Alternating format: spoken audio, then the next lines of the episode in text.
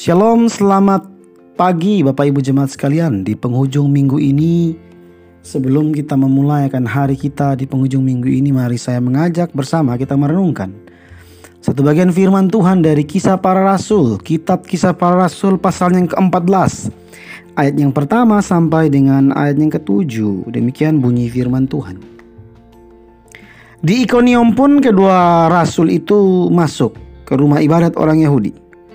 Lalu mengajar sedemikian rupa sehingga sejumlah besar orang Yahudi dan orang Yunani menjadi percaya.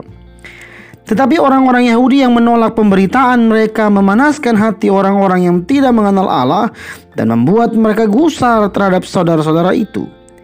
Paulus dan Barnabas tinggal beberapa waktu lamanya di situ. Mereka mengajar dan dengan berani karena mereka percaya kepada Tuhan dan Tuhan menguatkan berita tentang kasih karunia-Nya dengan mengaruniakan kepada mereka kuasa untuk mengadakan tanda-tanda dan mujizat-mujizat. Tetapi orang banyak di kota itu terbelah menjadi dua. Ada yang memihak kepada orang Yahudi, ada pula yang memihak kepada kedua rasul itu.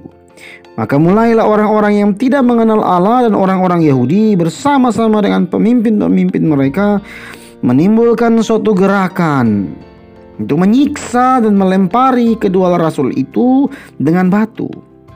Setelah rasul-rasul itu mengetahuinya, menyingkirlah mereka ke kota-kota di Lauk eh, di Likaonia, yaitu Listra dan Derbe dan daerah sekitarnya. Di situ mereka memberitakan Injil. Bapak Ibu jemaat sekalian, ketika kita membaca kitab kisah para rasul, berarti kita memandang segala peristiwa bersama dengan sang penulis tabib Lukas. Ya, Lukas. Lukas sedang berkisah tentang perjalanan pewartaan Injil oleh Paulus dan Barnabas, khususnya bagian yang tadi kita bacakan. Bersamanya kita berpihak kepada kedua penginjil itu, Paulus dan Barnabas. Mengapa? Sebab ternyata ada yang menentang mereka. Padahal kita tahu mereka itu dua pelayan Tuhan yang baik, cakap, setia dan berdedikasi dalam pelayanan dan pewartaan Injil. Di Ikonium, pro dan kontra menyambut kehadiran mereka dalam ayat 1 ayat 1 sampai ayat 5. Tetapi keduanya tak pernah berniat untuk menyenangkan atau mendapat persetujuan semua orang fokus mereka pada pemberitaan Injil, bukan untuk mendapat persetujuan semua orang. Tapi berseberapa pun yang dapat diinjili dan dimenangkan bagi kemuliaan nama Tuhan. Harus diakui dalam hidup ini kita harus membiasakan diri dengan pro dan kontra. Bahwa itu sesuatu yang lumrah dan sering kali terjadi. Itu fakta, baik itu mengenai diri kita sendiri maupun orang lain. Sisi hitam dan putih selalu ada pada setiap orang. Jangan lekas terpengaruh oleh atau uh, jangan lekas terpengaruh oleh atau apa pun gampang fanatik buta terhadap siapa pun. Jadi sekali lagi jangan lekas terpengaruh oleh siapa pun atau gampang fanatik buta terhadap siapa pun. Juga tak perlu berupaya keras untuk menyenangkan semua orang.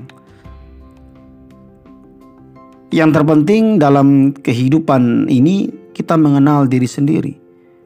Mengetahui dan mengerjakan tugas panggilan utama yang menjadi bagian yang ditentukan Tuhan bagi kita. Kita tidak mungkin bisa menyenangkan semua orang.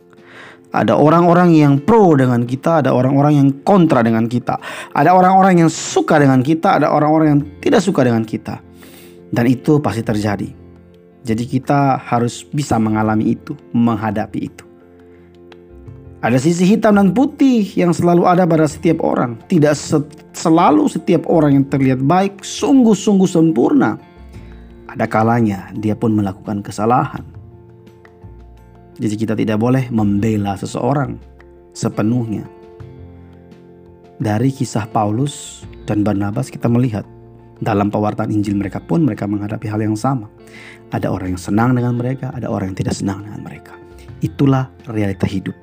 Mari kita menghadapi hari ini dan seterusnya dengan membiasakan diri menghadapi pro dan kontra, bahwa kita tidak selalu bisa menyenangkan semua orang.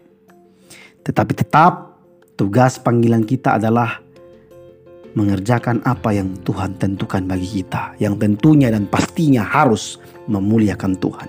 Kiranya nama Tuhan dipermuliakan melalui hidup kita. Amin. Tuhan Yesus memberkati.